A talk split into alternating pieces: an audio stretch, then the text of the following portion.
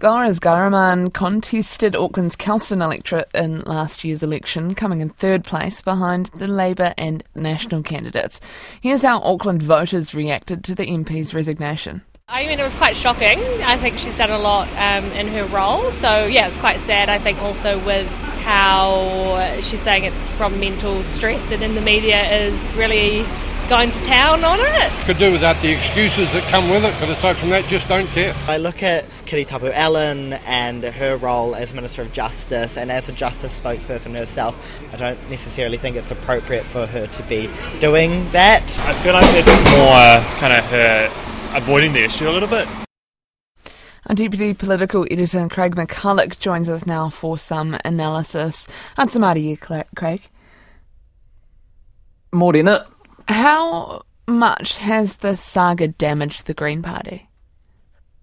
Well, there are two aspects to this, of course. The first is the actual loss of Golriz Ghahraman. She was one of the Greens' high profile MPs. She was, of course, the first ever refugee MP elected. She was a strong voice in that caucus, uh, in particular in that foreign policy and defence space. So the caucus will be um, they'll be rattled, they'll be upset to lose her. Bigger picture than that, though, um, is that wider damage to the party, to its reputation, to its brand. The story has come during the, the, the summer quiet season, the political off season, and so it has received a lot of coverage. No party wants something like this to happen. It does not look good at all to have um, a, a well paid MP and advocate for the poor to be accused of stealing expensive high end goods. So none of it looks good, none of it plays well. At the same time, it's not catastrophic. The news cycle moves quickly, and the Greens have been through much worse than this before. Think back to 2017 when the caucus splintered um, and then Metiria Ture resigned. So this situation here relates to one individual, it relates to one person's actions, and that person has now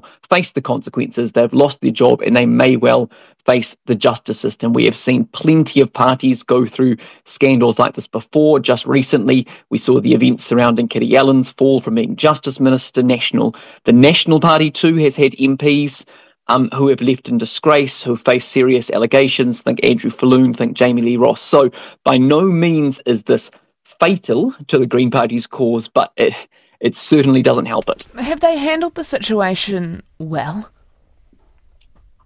I, I think I agree with Gareth Hughes that this um, has not been a PR masterclass. The situation certainly could have been handled better, but but could it have been handled better given all the factors at play? I think that is probably a trickier question given the incomplete information, given the fact Golriz Ghahraman was overseas, the police were involved. Certainly it would have been difficult for the co-leaders to respond to without knowing fully Golriz Ghahraman's side of the story. The timeline um, yeah, I'll, I'll, just spell it out because it's it's quite instructive. The co-leaders were first told of the allegation of the first allegation on December 27, so that's two days after Christmas. Uh, at that point, they contacted both Golriz Ghahraman and the store with questions. The very next day, on December 28th, Golriz Ghahraman went overseas on that holiday. January 5th, um, the following week, the co leaders were advised of a second allegation. They discussed the matter then, and Golriz Ghahraman was stood down from her portfolios on January 10th, the story became public, and then Golriz Ghahraman returned to New Zealand this Saturday. She met with co leaders, but then it wasn't until yesterday, of course, Tuesday, that an announcement was made and the co leaders finally held a media conference. So it has not been a swift process. About three weeks from the point that the co leaders were informed, but of course, uh, some difficult circumstances. I think others can judge whether or not they're extenuating or to what degree.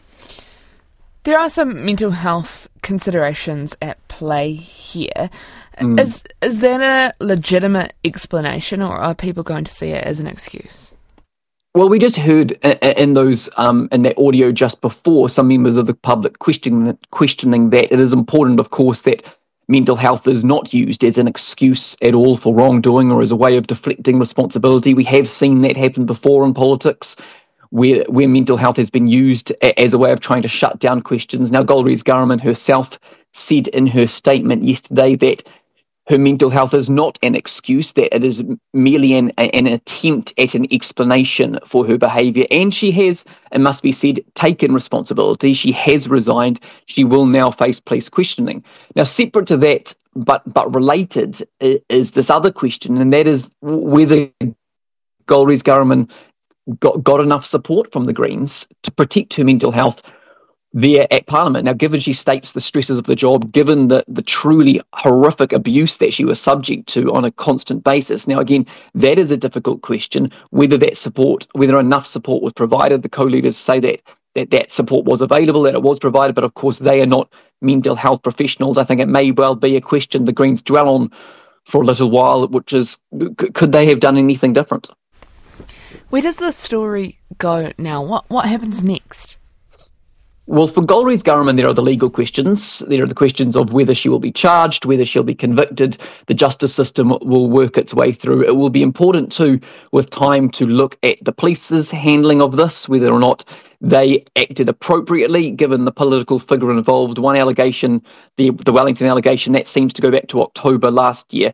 For the Green Party, um, it, it, will want to draw a line after this. Uh, it will want to draw a line under this and move on. They have been helped to some degree by by Golriz Ghahraman's clean exit. Now Celia Wade Brown is going to come in and and join Parliament off the party's list, but that caucus could well face some more turbulence shortly. James Shaw, um, co-leader James Shaw, is widely expected to step down himself from Parliament to retire from politics early this year. That has been signalled for some time. He's sort of suggested that he was ready to move on once he came out of government. That would mean yet another MP coming in on the list and then a leadership process. So potentially we could be looking at quite a bumpy start to the year for the Green Party. Turbulent times indeed. Thank you very much. That is our Deputy Political Editor, Craig McCulloch, uh, with some analysis on that news that the Green Party MP, Golriz Ghahraman, has resigned over the shoplifting allegations. It's 20 minutes past seven.